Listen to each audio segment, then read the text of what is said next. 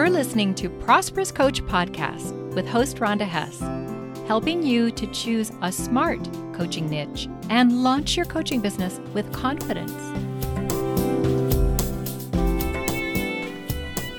Hey, coaches!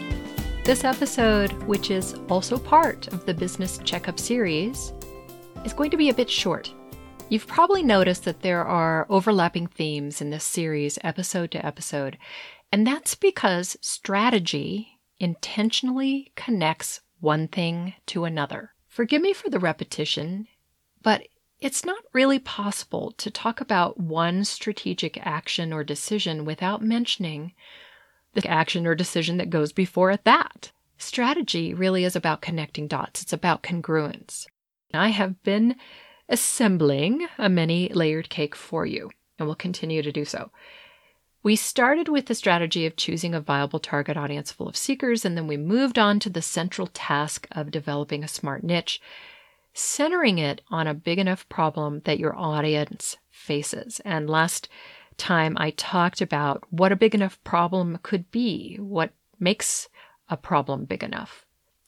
By the way, we are now at 27,000 downloads, and I have just been so touched by all the comments that I get that many of you are learning so much from these episodes, things that you've never learned before, and it's really starting to make sense to you, and you're able to take some really strategic actions on your business. So I'm just delighted.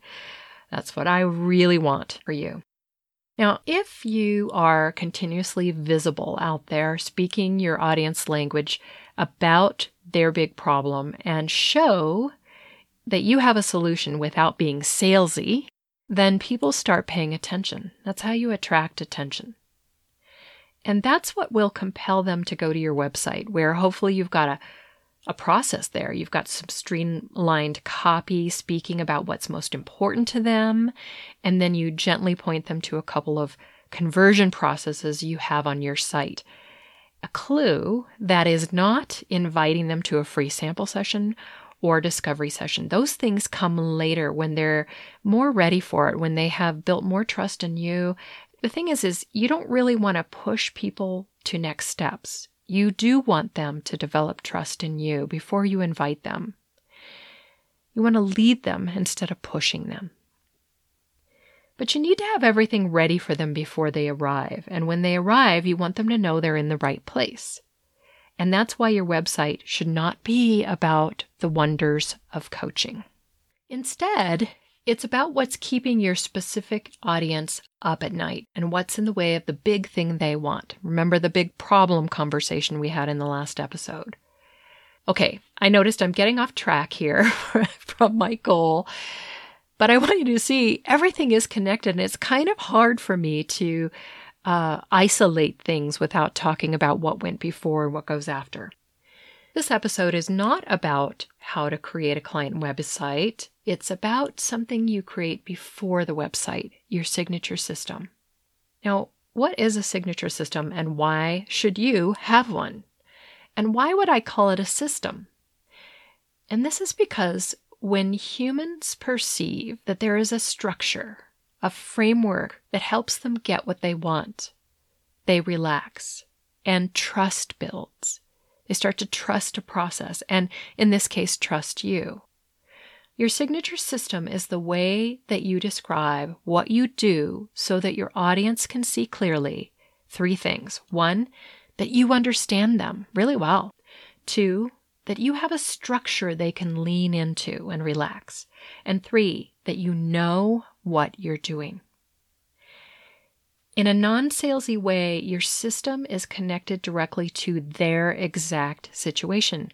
What specifically has been in the way of them being able to realize their most urgent goal on their own? Do you see now why you need to know the big problem you solve before you can actually move to the step of being able to articulate what you do in a compelling, strategic, and non coachy, non salesy way? So remember my niche and the big problem I solve for coaches? That smart and profitable coaching niche has been elusive, and without that solved, coaches can't really move forward. It's painful and frustrating. So I wanted to bring that up again because it illustrates for you what a target audience is that's viable, full of seekers, and what that big problem is.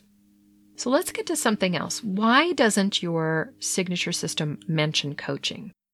And here's the bottom line because as soon as your potential client reads the words coaching or coach, it muddies the water and distracts them from what's meaningful to them.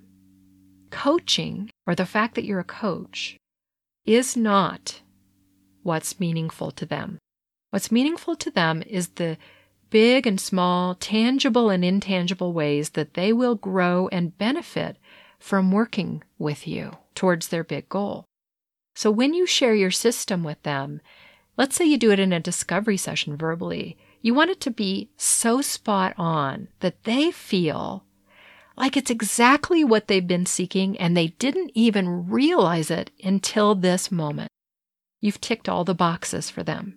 You've covered all the most nagging challenges they've been faced with. And you seem to understand what's been in their way and what they really want. Now, your signature program is based on this signature system. But that's getting ahead of myself again. For now, what I hope you will take in is that you can articulate what you do in a non coachy and non salesy way that inspires investment through trust and context. And there is real strategy behind this. Next time, how to strategize your business model and it's a step coaches sometimes step over. Stay inspired and make things happen. I'm so glad you tuned in to Prosperous Coach Podcast. Please share this episode with other coaches. And if you're listening on the iTunes podcast app, review this show. Joel Bass did my theme music. Thanks, Joel.